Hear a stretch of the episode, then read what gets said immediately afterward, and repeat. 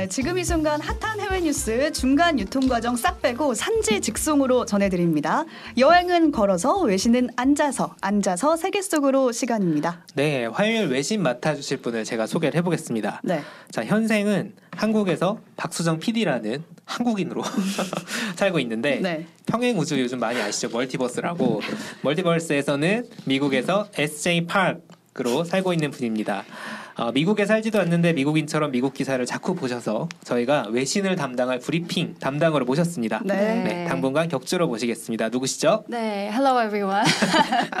네, 안녕하세요. 박수정입니다. 제가 뉴욕에서 방금 막 입국을 했더니 네. 아직 지금 시차 적응이 안 되는데 어쩐지 피곤해 보이셨어요. 그러니까요. 네. 근데 그래도 오늘도 오늘부터 좀 알차게 해외 기사들 재밌는 소식들 전달을 드리도록 하겠습니다. 네, 방금 일부 하루 네컷에서 저희가 윤 대통령의 이야기를 잠시 나눴었거든요. 맞아요. 그러니까 워싱턴 포스트와 했던 인터뷰 내용이었는데 이게 외신이어서 혹시 수정 PD도 빠르게 찾아보셨나요? 그니까요. 어제 속보 뜨고 바로. 딱그 헤드라인만 보자마자 아 요것도 전문을 읽어봐야겠다 해서 워싱턴 포스트 기사를 찾아봤는데 지금 화면에 띄워드리고 있는 이 부분이 이제 논란이 된 그 부분이에요. 근데 음. 우리가 보통 학창 시절에 영어 공부할 때 시험 볼 때 제일 많이 나오는 문제 중에 하나가 뭐 they나 I 이런 인칭 대명사 이렇게 동그라미 쳐놓고 누굴 지칭하냐? 이게 누굴 그렇지. 지칭하는 어. 것인가 그런 문제가 이제 독해의 기본인데 여기서 they must kneel 그러니까 음. 그들이 반드시 무릎을 꿇어야 한다라는 이 문장에서 they가 누구냐 음. 그리고 이 문장 앞에서 I가 누구냐 이걸 그렇죠. 가지고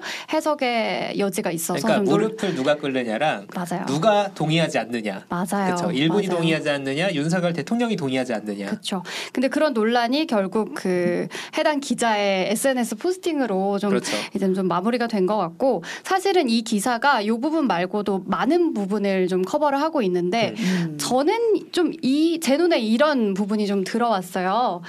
어, 이게 지금 사진 같이 보시면 대통령실에서 찍어온 사진인데 네. 그 저걸 명패라고 하나요? 뭐 회장 누구, 회장님. 예. 뭐 사장. 누구 누구, 대통령 누구 누구 이렇게 써놓는 명패에 The buck stops here이라는 음. 문장이 영어 문장이 어, 적혀 있거든요. 이름이 안 써 있네요. 그렇죠. 근데 이 문장이 뭔가 했더니 이게 트루먼 전 대통령, 미국의 트루먼 전 대통령이 음. 어, 많이 즐겨 쓰던 표현이고 이게 The buck이 그 포커 게임 할 때 있죠. 음. 이게 그때 옆 사람한테 책임을 넘기다라는 뜻으로 쓰이는 음. 거라 음. The Buck Stops Here라는 거는 어, 이 모든 책임은 나에게 있다. 음. 이제 어, 누구에게도 책임을 질 수가 없고 내가 다 책임진다라는 뜻의 문장이라고 하더라고요. 사실 음. 대통령의 거의 우리는 그걸 대통령이라고 부르기로 하지 않았나요? 그렇죠, 그렇죠. 모든 책임을 지는 네. 사람. 네. 심지어 이 명패를 바이든 대통령이 선물을 준 거라서 음. 지금 방미 일정에 맞춰서 좀 의미 있겠다 싶어가지고 그의 책임감을 기대해보며 가지고 왔습니다. 네. 네, 우리 대통령이 지금 미국에 가 있는 만큼 들려온 소식부터 먼저 전해드렸고 본격적으로 준비해온 소식 살 펴볼게요. 첫 번째 소식 어떤 건가요? 네, 제가 아 이걸 어떻게 멜로디를 좀 넣어서 읽자면 한복 핑크 in your area 못 따라하신 거예요? 좀 더 자신감 있게 미국에서. 오신 분이 네. 라고 제목을 지어봤는데 사실 두분 어, 저만큼 그렇게 팬은 아니신 것 같은데 코첼라 뮤직 페스티벌 보셨을 거라고 아, 믿습니다. 저희는 코첼라 뮤직 페스티벌을 직접 보지 않더라도 음. 코첼라 뮤직 페스티벌에 대한 뉴스를 하루 종일 사람들이죠. 그쵸, 그쵸, 그쵸. 블랙핑크가 올랐다라는 뉴스를 보았죠. 네. 그렇죠. 사실 제가 좀 팬심으로 가져온 것도 있기는 한데 코첼라 페스티벌 에서 이번에 블, 블랙핑크가 얼마나 활약이 대단했는지는 음. 뭐 이미 언론에서 많이 다뤄졌으니까 맞아요. 생략하도록 하고 제가 가져온 이 CNN 기사는 새로운 기- 시선으로 블랙핑크의 활약을 주목을 했습니다. 아, 이게 오. 사진 설명을 좀 해주세요. 그렇죠. 지금 제가 기사 하나를 가져왔는데 헤드라인이 어, 이렇습니다. 블랙핑크가 한국의 한복을 입고 코첼라 헤드라인 무대에 서다라는 어. 제목이에요. 지금 유튜브 오뜨밀 채널로 들어오시면 같이 기사와 사진들 보실 수 있는데 핑크색 무대 의상을 입고 있고 그 네. 위에 한복과 비슷한 그런 의상을 입은 것 같아요. 맞아요. 이 사진에 대해서 좀 더 설명을 드리자면 음, 음. 저 앞에 헤드라인에 Look of the Week이라고 써 있잖아요. 이게 말 그대로 어, 한 주간 한 주의? 한 주의 패션이라는 뜻이에요. 그래서 음. CNN에서 한 주에 하나씩 전 세계에서 가장 많이 회자된 패션 그리고 뭐 역사의 기억에 길이 길이 남을 그런 패션을 선정을 하고 음. 있는데 뭐 예를 들면 이런 패션들이 주로 선정이 되고 있습니다. 뭐 교황에게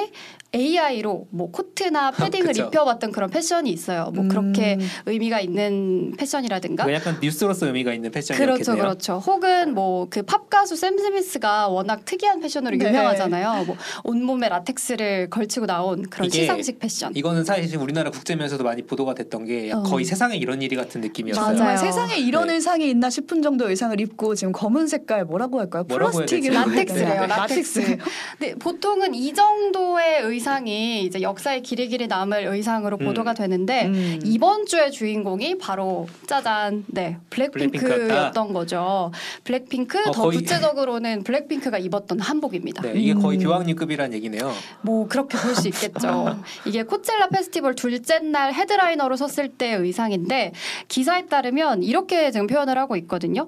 케이팝 걸그룹 블랙핑크는 코첼라 뮤직 페스티벌 headliner로 무대에 선 최초의 Asian 아티스트로 새로운 역사를 썼고 어허. 음. 첫 등장의 순간에 전통 의상인 한복을 입어 한국의 유산에 경의를 표했다. 어, 어, 이렇게 굉장히 얘기를 했어요. 좋은 의미로 야. 분석을 했네요. 그렇죠. 오. 근데 사실 가끔 우리나라에서 이걸 전하면서 좀 과장하는 경우가 있잖아요. 그쵸, 그쵸. 근데 원문을 보시면 pay homage라는 표현을 썼는데 아, 이게 저희가 이 코너에서는 영어 공부도 되겠네요.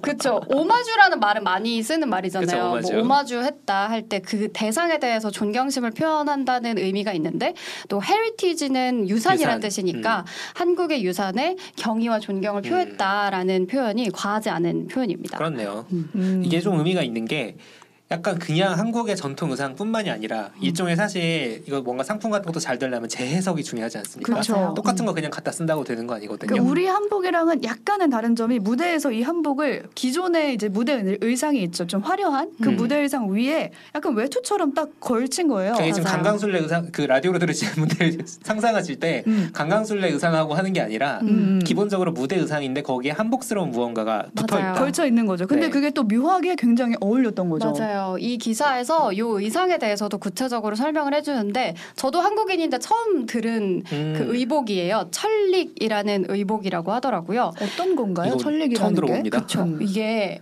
지금 자료화면 띄워드리고 있는데 그 고려 시대 때부터 조선 후기까지 입었던 옷이고 아. 저고리와 치마가 이제 하나로 합쳐져서 원피스. 같으면서도 네. 이제 코트처럼 또 걸치는 아. 그런 의복이에요. 그래서 음. 사극에서 보면은 뭐 호위무사들이 막 뛰어다닐 그쵸. 때 촤락촤락하면서 네, 날리는 맞아요. 그 약간 약간 치마 같죠 그리고 음. 속바지 따로 있고 치마 같은데 전 또 코트 같기도 하고 어. 굉장히 매력적인 그런 천릭이라는 의복이었습니다. 아, 이게 천릭이 지금 네. 블랙핑크 이번 의상의 컨셉이었다. 맞습니다. 음. 그 블랙핑크 멤버 제니 씨가 본인 SNS에 이 천릭을 입고 있는 사진을 음. 몇장 게시를 했는데 예쁘네요. 와 너무 예뻐서 이걸 보고 이거 소개해야겠다. 음. 좀 마음을 먹게 됐고 음. 지금 라디오로 듣고 계신 분들도 제니 그 인별에 인스타그램? 들어가서 한번 확인을 해보시면 좋을 것 같아요. 하나 좀 갖고 싶어요. 보니까. 이게 어. 제니가 올렸으니까 좀 유행을 하지 않을까 싶은데 두 분도 한 벌 좀 장만해보세요. 이걸요? 네. 네.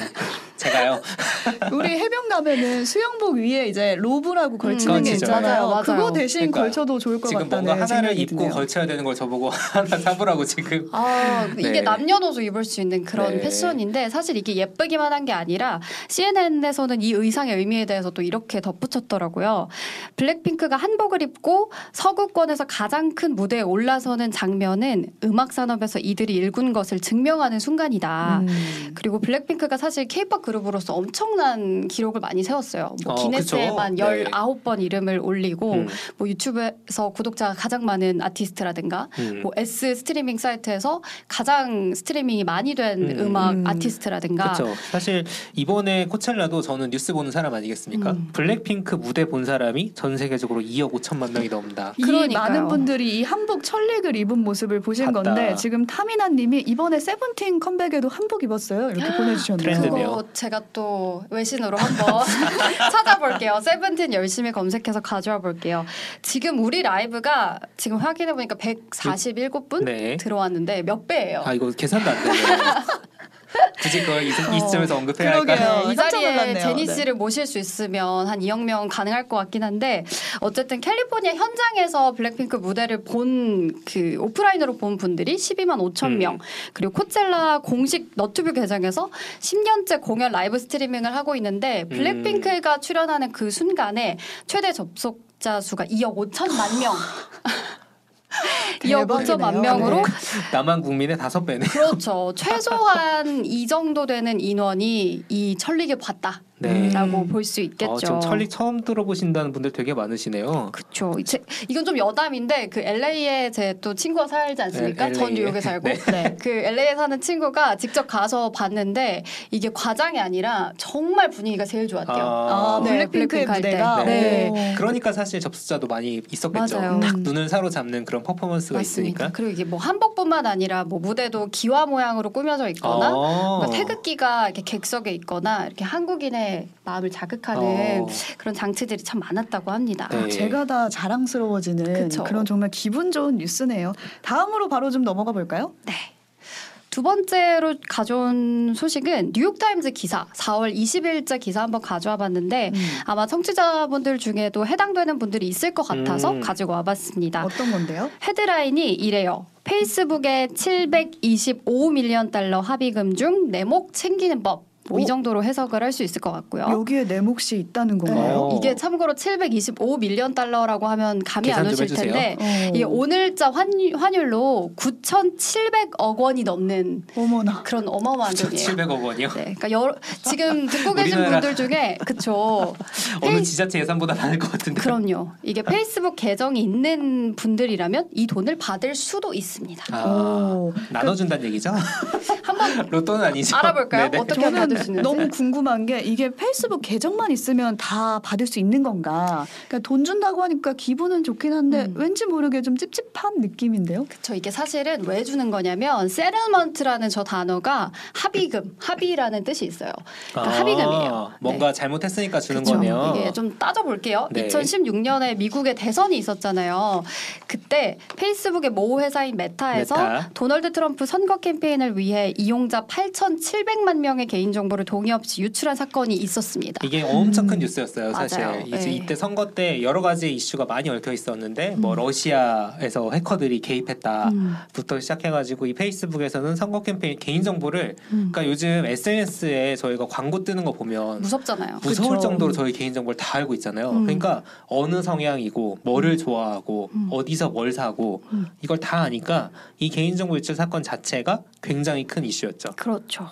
그래서 뭐 정보 팔아서 미안하니까 이걸로 돈 줄게 뭐 이런 거는 아니고 사실 피해자들이 메타를 상대로 집단 소송을 실제로 진행을 했고 메타는 잘못을 인정하지는 않고 있어요. 어. 뭐 어찌저찌 유출된 거는 맞지만 우리가 팔아 넘긴 건 아니다라는 아, 태도를 계속 악의는 없었다. 그렇 뭐 일부러 그런 거 아니다. 일부러 그런 건 아니다. 우리도 네. 잘 모른다. 이런 입장이었는데 그래도 뭐 너무 소송이 길어지니까 피해자들에게 합의금을 제시를 하면서 좋게 좋게 끝내자 라고 어. 했고 그게 법원에서 받아들여져서 지난 19일에 공지를 냈습니다. 여러분 합의금 받아가세요라고 이렇게 어, 공지를 올렸어요. 어, 이거 그- 재밌네요. 잘못은 안 했는데 합의금은 준 거예요. 그러니까 이거 좀? 이상하잖아요. 이게 사실 되게 중요한 얘기 아니겠습니까?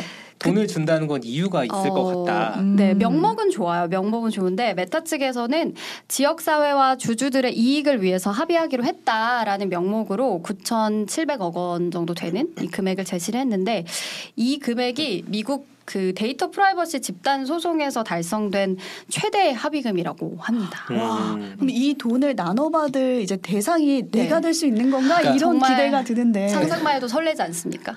나에게 이 9,600억 원 중에 갑자기 1억 원이라도 떨어지면 참 좋겠다. 아, 요즘 이자도 많이 올랐는데 그러니까요. 이런 거니 어. 뭐예요? 10만 원이라도 받아도 해야지. 그- 돈 나올 그러니까요. 구멍이 이제 페이스북에서 나오는 건가? 그러니까요. 사실 이런 생각하면 안 되지만 저는 아, 내 개인 정보도 가져가 줬으면 아, 이런 생각을 잠깐 하셨죠? 잠깐 했는데 잠깐 네. 했는데 어, 지금부터 어떤 조건을 충족하면 이 합의금을 음. 가져갈 권리가 있는지 좀 자세히 알려드리도록 할게요. 일단은 2007년부터 2007년 5월에서 2022년 12월 사이에 미국에서 페이스북을 이용한 적이 있다면 잠깐만요.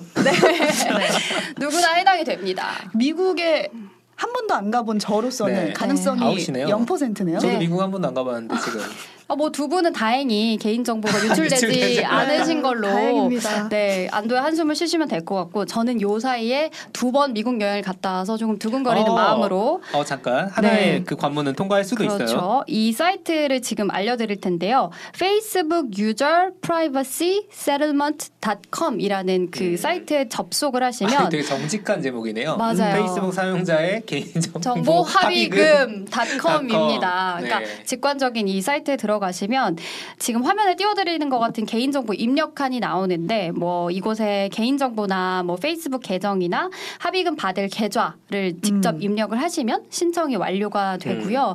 어 요게 신청을 꼭 해야만 권리가 행사가 된다고 하니까 어 그냥 듣고만 계시지 마시고 확인을 아니, 꼭 해보셨으면 좋겠어요. 지금 보시면 네. 박명생님도 초반 조건부터 컷이네요라고 하셨고 한국인한테도 주나요라는 왕순대님의 질문이 있는데 그거를 어 그 조건을 아직 잘 몰라요. 그래서 아, 직접 들어가서. 일단 신청을 해 보는 게이 아. 조건에 좀 해당이 아 이거 되시면 그거 같은 거네요. 예전에 통신사 같은 데서 음. 개인정보 유출 사건 같은 거 맞아요, 벌어지면. 알려주는 게 아니라 네. 제가 통신사 사이트에 들어가가지고 일일이 검색을 했어야 됐어요. 음. 나 누구 누구 누구인데 혹시 내 개인정보 뭐 그때는 무슨 일이 있었냐면 제가 시사 프로그램 할 때였는데 네.